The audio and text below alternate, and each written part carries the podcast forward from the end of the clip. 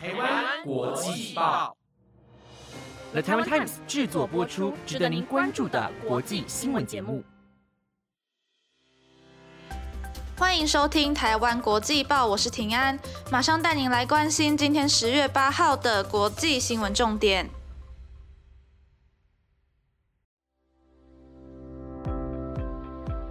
各位听众朋友们，大家晚安。不知道大家在休息的时候都喜欢看什么样题材的戏剧或者是电影呢？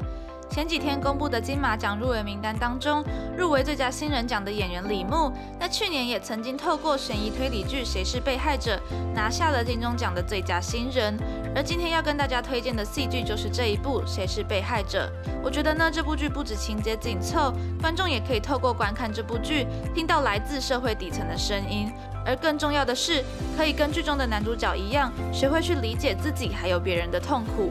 而谁是被害者是由 Netflix 跟台湾公司合作播出的剧集。今天要跟大家分享的国际新闻当中，也会带您来了解到 Netflix 近期对全球造成的影响，还会跟您一起来揭晓这几天公布的三项诺贝尔奖得主，也会带您来关心到巴西总统不愿意处理的月经贫穷问题，以及美国在阿富汗的二十年间居然有五千多亿新台币被浪费，还有更多更重要的国际大事都会在节目中带您来了解。如果想要知道这些国际新闻焦点，就请各位一定要收听到最后哦。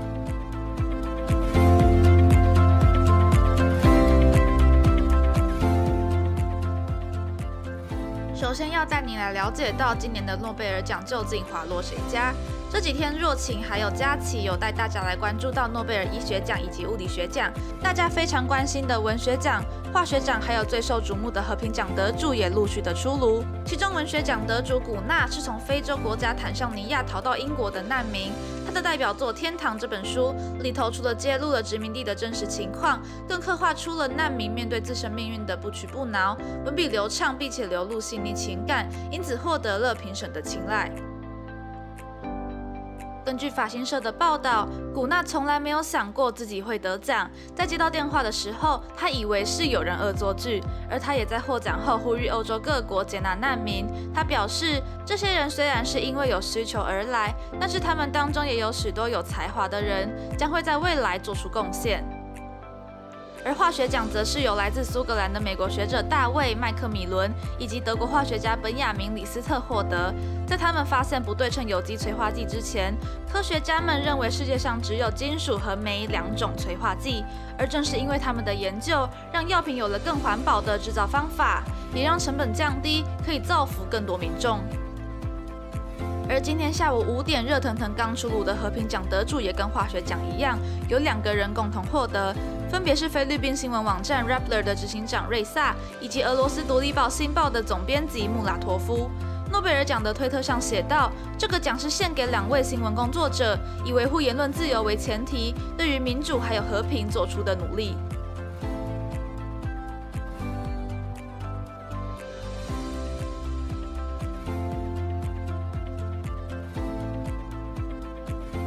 各位来关心到，美国在阿富汗的这二十年，不止派去了人力，也花费了不少的资金，初步估计总费用来到了新台币四兆。而阿富汗重建特别督察长办公室评估，有新台币五千多亿遭到了滥用。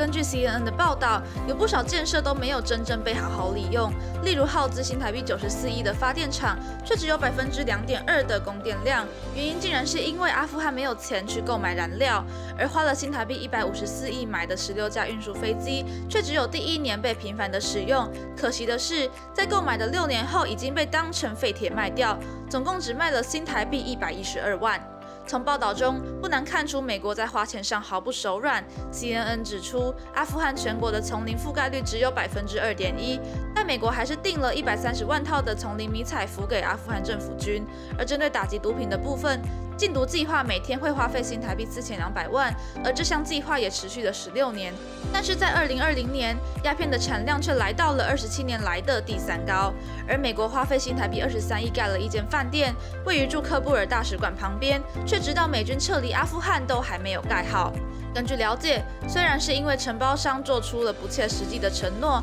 但是付钱的美国政府也从来没有到现场去检查过，让人不禁发出疑问。当初为何要花费巨款来购买这些设施？而这些费用全部都会由美国国民来做承担。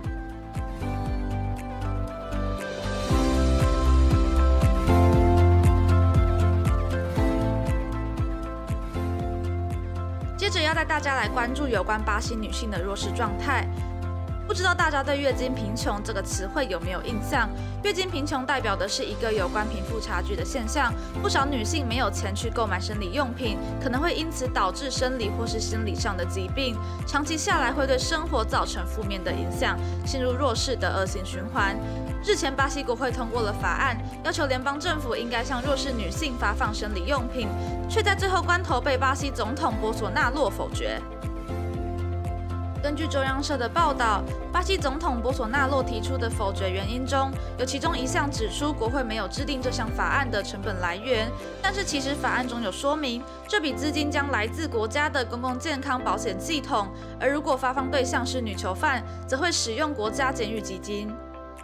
联合国的数据显示，在巴西的青少年当中，有四分之一的女孩因为买不起卫生棉或是卫生棉条等生理用品而无法上课。民间组织月经平等、巴西著名女主播牛马尔特以及巴西妇产科协会主席罗培斯都在网络上发声批评总统。他们认为女性的生理期不应该难以启齿。现在社会对于生理期的看法还没有很开放，因此需要从观念以及政策下手，才能让妇女们生活得更有尊严。而虽然法案被总统否决，巴西境内的许多地方政府以及民间组织还是会免费提供生理用品，希望能帮助弱势女性走出月经贫穷。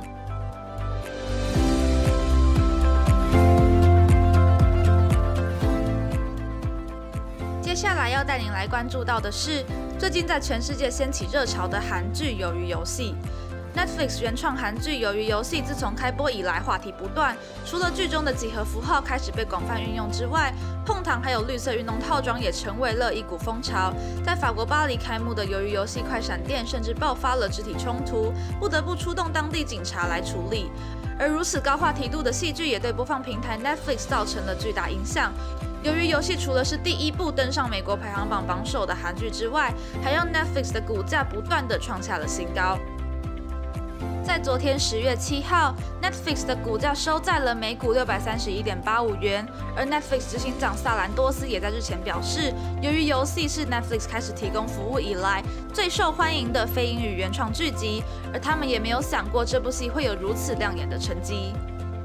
根据 BBC 的报道，英国牛津字典新增了许多单字，其中有许多都是由韩文演变而来的韩式英语，例如韩流、韩服、吃播、撒娇等等。其中还有部分是经过韩国文化洗礼的英文，在当地衍生出了其他含义。例如，fighting 这个英文单词原本是战斗的意思，在韩国却代表着鼓励还有加油。而牛津字典也表示，词汇的创新已经不再局限于英文，现在有更多不同地区的亚洲人用自己国家的文化去创造和交流出新的词汇，再透过网络传播到世界的任何角落。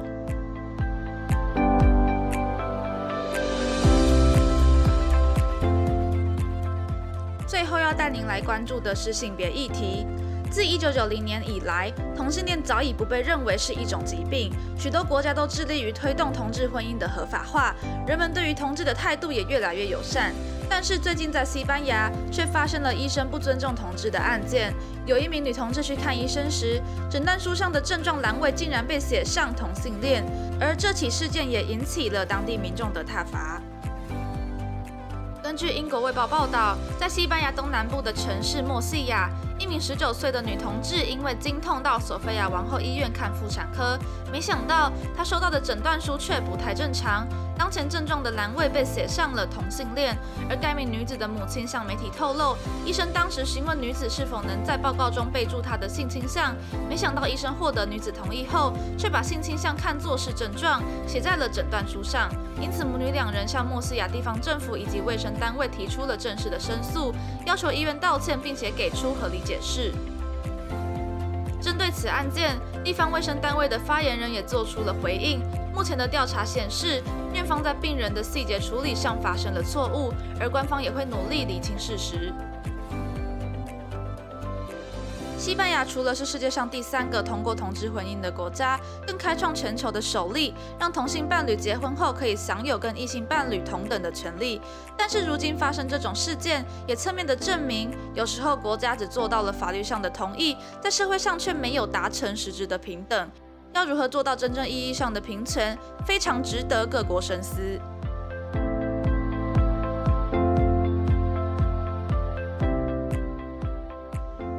以上是今天的台湾国际报，本节目由了台湾 Times 制作播出。不知道大家有没有发现，今天有四则新闻都跟弱势族群有关，像是上面提到的诺贝尔文学奖得主，或是巴西的月经贫穷，还有在阿富汗被浪费的资源，以及被医生歧视的西班牙女同志。希望这些微小的声音可以有更多的机会被大家听到，让我们一起把地球变成一个更美好的地方吧。感谢各位听众的收听，希望你们能喜欢今天的新闻内容。如果对于节目有任何的建议或是想法，都可以到 Apple Podcast 留言告诉我们，也欢迎到台湾国际报的 IG 或是 FB 看看我们不同主题的报道哦。感谢大家的收听，我是平安，我们下次再见。